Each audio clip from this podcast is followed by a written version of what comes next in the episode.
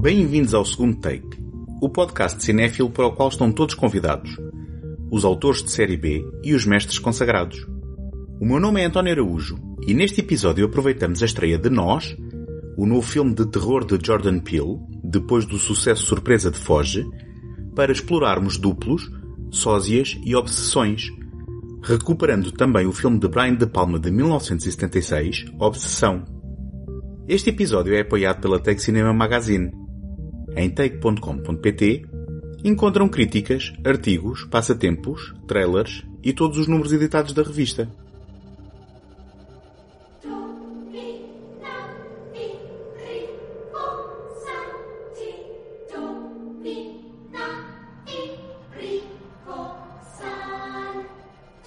Depois de um aclamado percurso humorístico na televisão, Jordan Peele surpreendeu o meio mundo em 2017 com a sua longa-metragem de estreia atrás das câmaras, Foge, filme com o qual veio a arrecadar o Oscar de melhor argumento original, além de sucesso público e crítico. Esse reconhecimento foi de certa forma manchado pelo branqueamento, não temático, curiosamente. O filme era descaradamente um tratado sobre a clivagem racial nos Estados Unidos da América, mas sobre o género em que se inseria. Claramente um filme de terror, assim que se viu no centro das atenções foi reclassificado como thriller psicológico, etiqueta mais aceitável para o mainstream, chegando ao ridículo de ser nomeado para os Globos de Ouro como comédia ou musical. Desde então, Peel tem-se vindo a posicionar como o Rod Serling para uma nova geração, por assim dizer, e anunciou para abril de 2019 o renascimento da série The Twilight Zone conhecido entre nós como a Quinta Dimensão, um clássico antológico de narrativas de ficção, terror e mistério, em que o próprio servirá de apresentador. Entretanto, estreou nos cinemas Nós, As, no original, obra vincadamente de terror, dissipando quaisquer dúvidas sobre o género em que Peel se sente em casa.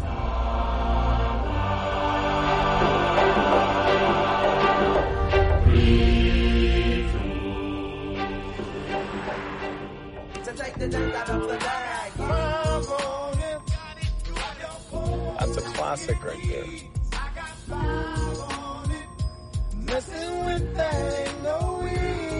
What does I got five on it mean? It's about drugs. It's not about drugs. It's a dope song. Don't do drugs. Get in rhythm. There you go. There you go. Can't believe how big they've got. Did you hear Gabe got a boat? He's kidding, right? He's not kidding. Hey, I think it's vodka o'clock. Oh, yeah. Where's Jason?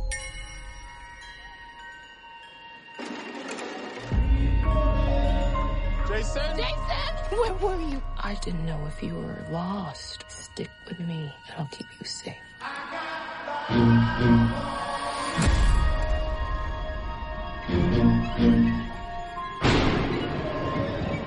There's a family in our driveway. Mm-hmm. It's probably the neighbors.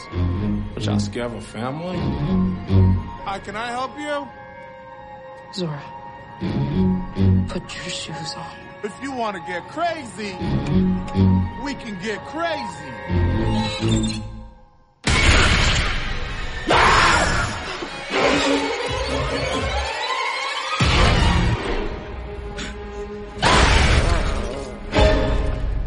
É muito difícil falar de nós, porque a sua narrativa é construída na base por um mistério traumatizante, que é a peça-chave para o desenrolar da trama.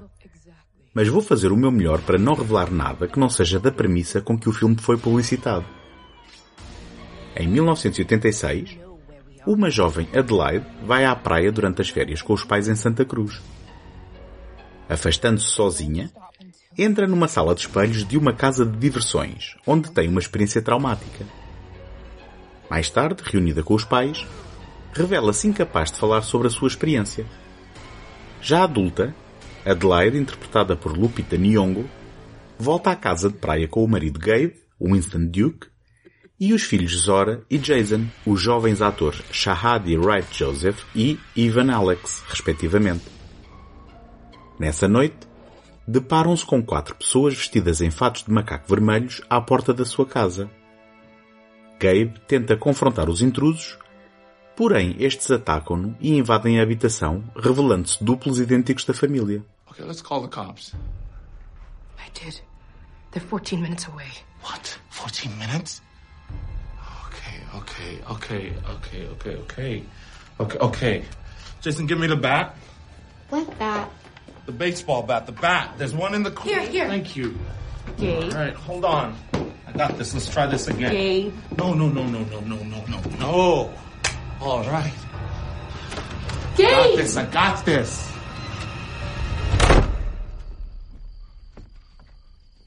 Now, I thought I already done told y'all to get off my property, okay? So if y'all want to get crazy, we can get crazy. Now, the cops are already on their way.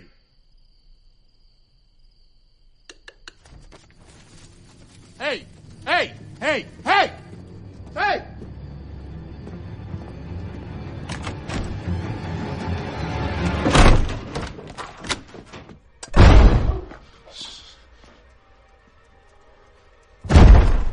Inspirado pelo conceito de duplos do episódio Mirror Image, exibido originalmente em 1960 na série A Quinta Dimensão, Jordan Peele constrói uma narrativa desconcertante em que uma família se vê confrontada com uma ameaça inusitada.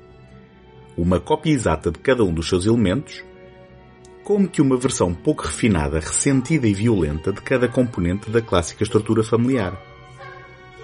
Depois de passarmos o tempo devido a conhecer a saudável dinâmica familiar, incluindo o contraste com a disfunção dos Tyler, a família amiga com que se encontram na praia, Nós torna-se um filme de cerca angustiante e de persistente tensão, com suficientes doses de violência para que, desta vez, não corra o risco de ser chamado de outra coisa que não filme de terror.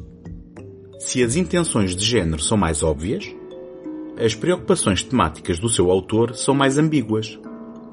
Colocando uma família negra no centro de um filme de terror, caso raro na história do género, Peele esbate os limites tradicionais da representação racial no cinema.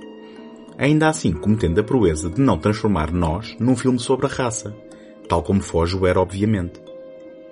Não obstante uma explicação pouco satisfatória e até escusada na reta final da narrativa, o papel da duplicidade é ambíguo e sujeito a interpretações variadas. Será o duplo uma versão sombria do próprio ser?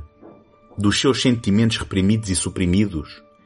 Dos seus traumas do passado enterrados e esquecidos? Seremos nós próprios os nossos piores inimigos? You know how sometimes things line up? Yeah. You know, like coincidences. Since we've been here, they've been happening more and more. I think, I feel like it means like she's getting closer. Who? The mirror girl? You don't believe. I, I, I, do. I do. I'm, I'm processing. Okay? I just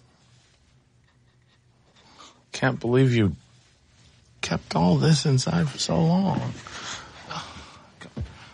You know I'm here, right? O título original Us é conciso e ambíguo, encerrando múltiplas possibilidades. Para além da leitura de nós, se lermos Us como US, United States, percebemos que Peele está a falar também do que significa ser americano. O que se torna claro perante a resposta de Red, a dupla de Adelaide, quando confrontada com a pergunta sobre quem são os invasores. Somos americanos. Neste ponto, nós aproxima-se inesperadamente do título charneira da ficção científica Metrópolis de Fritz Lang, oferecendo uma representação dual e desigual da sociedade, dividida claramente entre nós e eles, os privilegiados e os carentes, os que vivem à luz do sol e os que penam na sombra da sua pouca sorte. Jordan Peele tem um controle irrepreensível da narrativa, ainda que esta possa não ser totalmente clara para o espectador polvilhando-a de simetrias e elementos premonitórios. Um exemplo é o momento de leveza em que Zora é ignorada pela família quando partilha que o Estado controla a população através de flúor na água.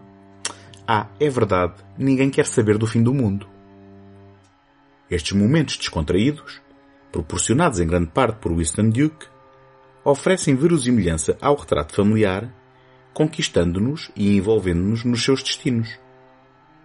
Surpreendentemente, o humor também está presente nos momentos mais violentos, servindo como bem-vindas válvulas de escape para a tensão acumulada.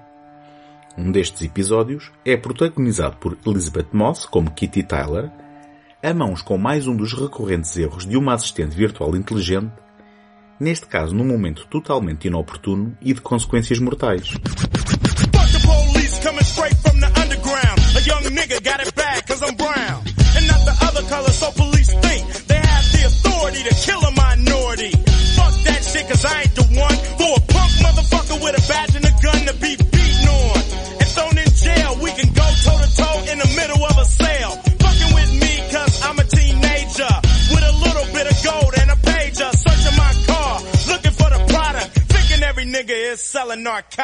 Todo o elenco principal tem trabalho a dobrar. No entanto, a estrela que brilha mais alto é Lupita Nyong'o, extraordinária tanto como a vulnerável Adelaide, como encarnando a ameaça de Red. É ela quem está no centro da narrativa e quem encerra a chave para o mistério. No confronto final, interpreta as duas fações em conflito num momento em que o balé toma o palco, apontando a criação criativa e a beleza artística como forças de mudança e rebelião. Outro elemento decisivo para a eficácia e impacto do filme é a banda sonora de Michael Abels, apenas a sua segunda para longas metragens. A primeira foi precisamente Foge, recheada de composições que ampliam a tensão, bem como um memorável tema principal constituído à base de coros sinistros, invocando a memória da música de Jerry Goldsmith para O Gênio do Mal.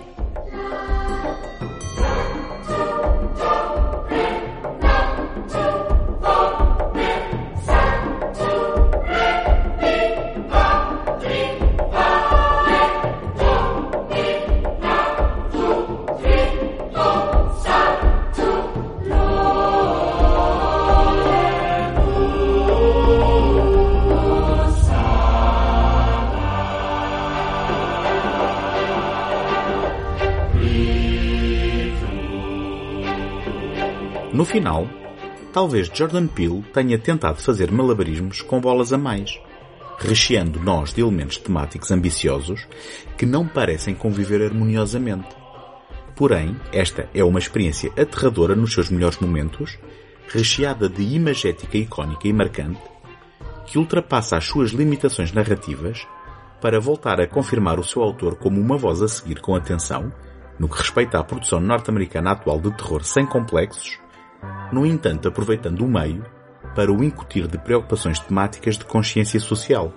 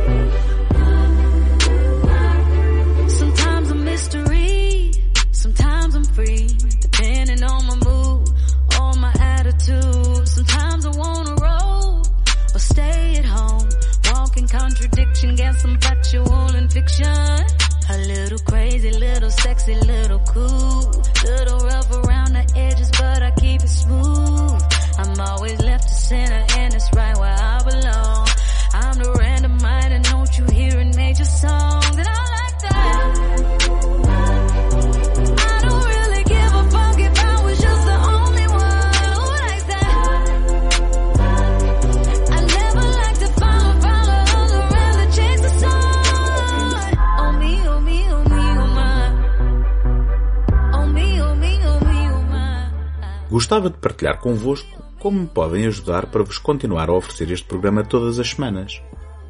Ter visibilidade no Apple Podcasts ou no Spotify é uma componente muito significativa para o sucesso de qualquer podcast e, para isso, conto convosco para lá subscreverem, gostarem ou deixarem uma classificação positiva. Agradeço-vos desde já toda a ajuda que puderem dar. Em segundotake.com encontram o arquivo de todos os episódios deste programa, bem como do Betamax, um podcast em que me junto ao Tiago Laranjo para desempoeirarmos filmes abandonados à nascença e esquecidos pelo tempo.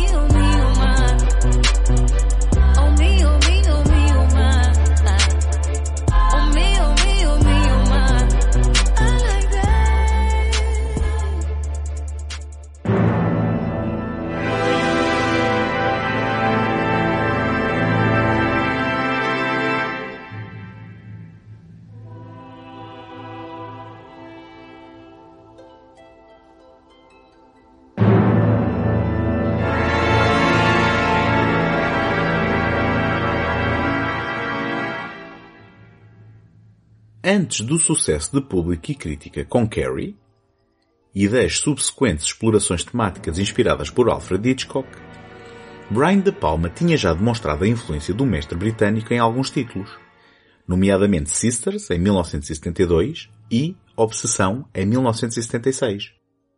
Além da contribuição na composição da banda sonora em ambas as películas de Bernard Herrmann, Obsessão é claramente um reflexo de A Mulher que Viveu Duas Vezes, Vertigo no original, considerado o melhor filme de todos os tempos na última sondagem, em 2012, da publicação Sight and Sound que ocorre todas as décadas. No mesmo ano de Taxi Driver, curiosamente também com música de Herman na sua última composição antes da sua morte, Paul Schrader juntou-se a De Palma na construção de um mistério em que um homem se vê assombrado pela memória da falecida mulher ao conhecer uma sósia da mesma anos depois da sua morte.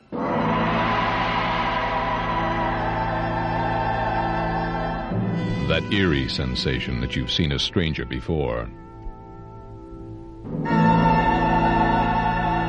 Everyone's experienced it.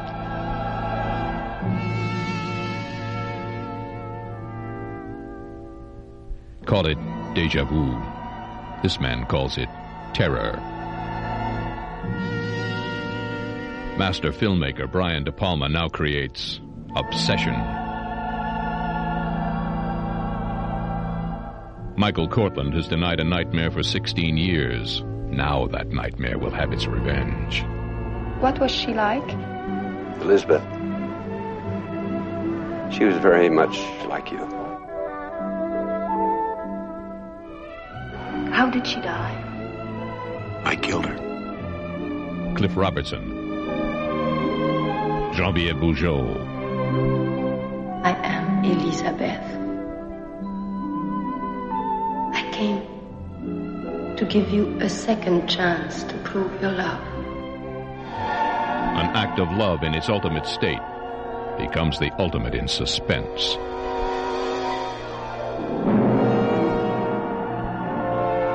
Obsession. Em 1959, Michael Cortland, interpretado por Cliff Robertson, um empreendedor imobiliário de Nova Orleans, vê a sua vida destruída quando a esposa Elizabeth, Genevieve Bougeot, e a filha Amy são raptadas e, na sequência do plano falhado da polícia, mortas numa explosão depois de uma perseguição automóvel. Sem nunca superar o sentimento de culpa pelas mortes, Cortland continua a visitar 16 anos depois o mausoléu que mandou construir em memória da mulher e da filha. O monumento é uma réplica da Basílica di San Miniato al Monte em Florença, na Itália, onde conheceu Elizabeth. Convencido pelo seu sócio Robert LaSalle, um papel truculento de John Lithgow, a regressar a Florença em negócios, Cortland revisita a igreja onde se depara com uma jovem chamada Sandra, que se parece exatamente com a sua falecida esposa. Obcecado com as semelhanças, começa a cortejar a jovem e, subtilmente, tenta transformá-la numa réplica de Elizabeth. Voi non dovreste mai, se non per morte la vostra donna, che morta a obliare. Così dice il mio cuore, e poi sospira. What is that, a love sonnet from an Italian boyfriend? No, it isn't. Jealous. That's Dante. While life endures, you should not ever be inconstant to your lady, who in death doth lie. So speaks my heart, and afterwards doth sigh. You know, as a child, I used to go to the church where Dante came to watch Beatrice. Beatrice, la bella donna, would sit here with her father. And there, come here, over there, I'm her father. no, No? the young Dante, 23 years old, No. would stand and watch Beatrice. And here, in between, sat the lady of the screen. A lady Dante pretended to love so that Beatrice would not be embarrassed by his continual gaze. Apesar de me considerar um fã de Brian De Palma, Obsessão era uma lacuna minha da sua filmografia. A primeira boa notícia é que este título é de Palma por excelência, sem pudor das suas óbvias inspirações e tirando todo o proveito possível de contar com Herman na composição musical, tanto para a aproximação aos clássicos de Hitchcock, como para pincelar a sua narrativa de tons melodramáticos e fatalistas.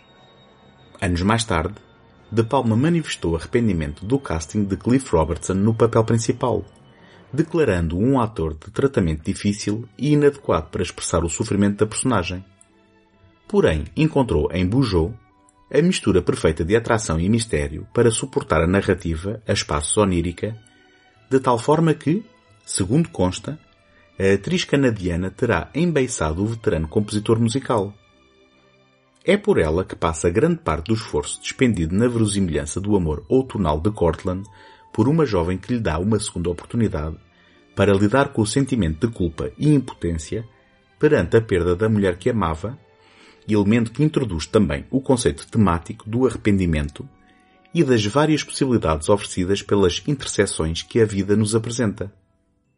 Por sua vez, John Lithgow, no seu segundo papel no grande ecrã, terá constituído uma surpresa ao revelar-se como o vilão, chegada à reviravolta final. Muito embora hoje em dia, com todo o historial que temos com o ator, seja impossível sermos apanhados na curva.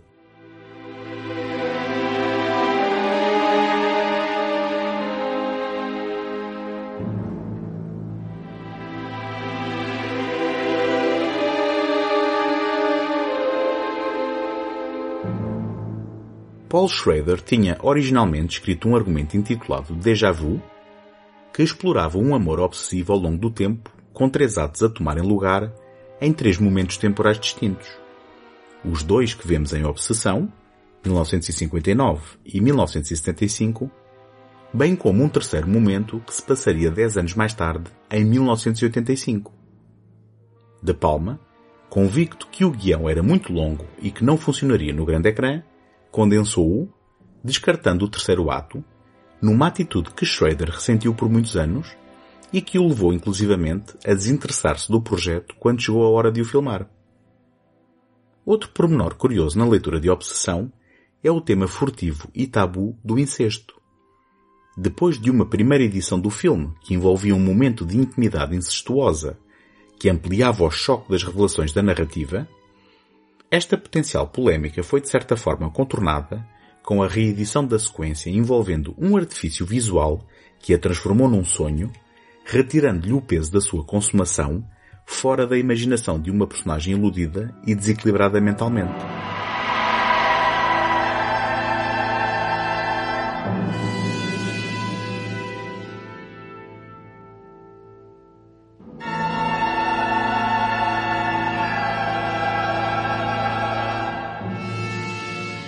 Produto da geração apelidada de Nova Hollywood, De Palma cedo trilhou um caminho muito pessoal e vincado, feito de transgressão, provocação e a exploração dos recantos mais obscuros da psique humana.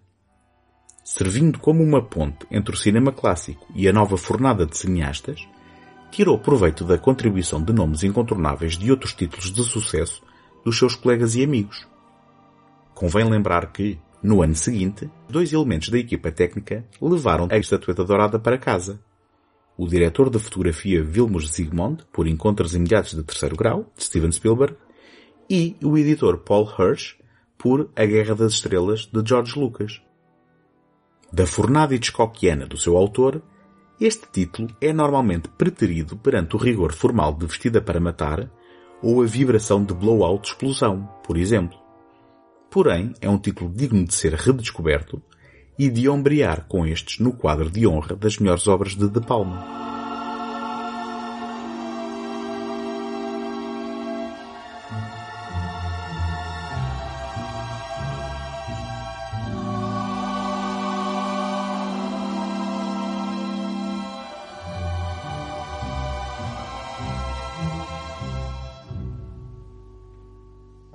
Encontramos-nos na próxima semana.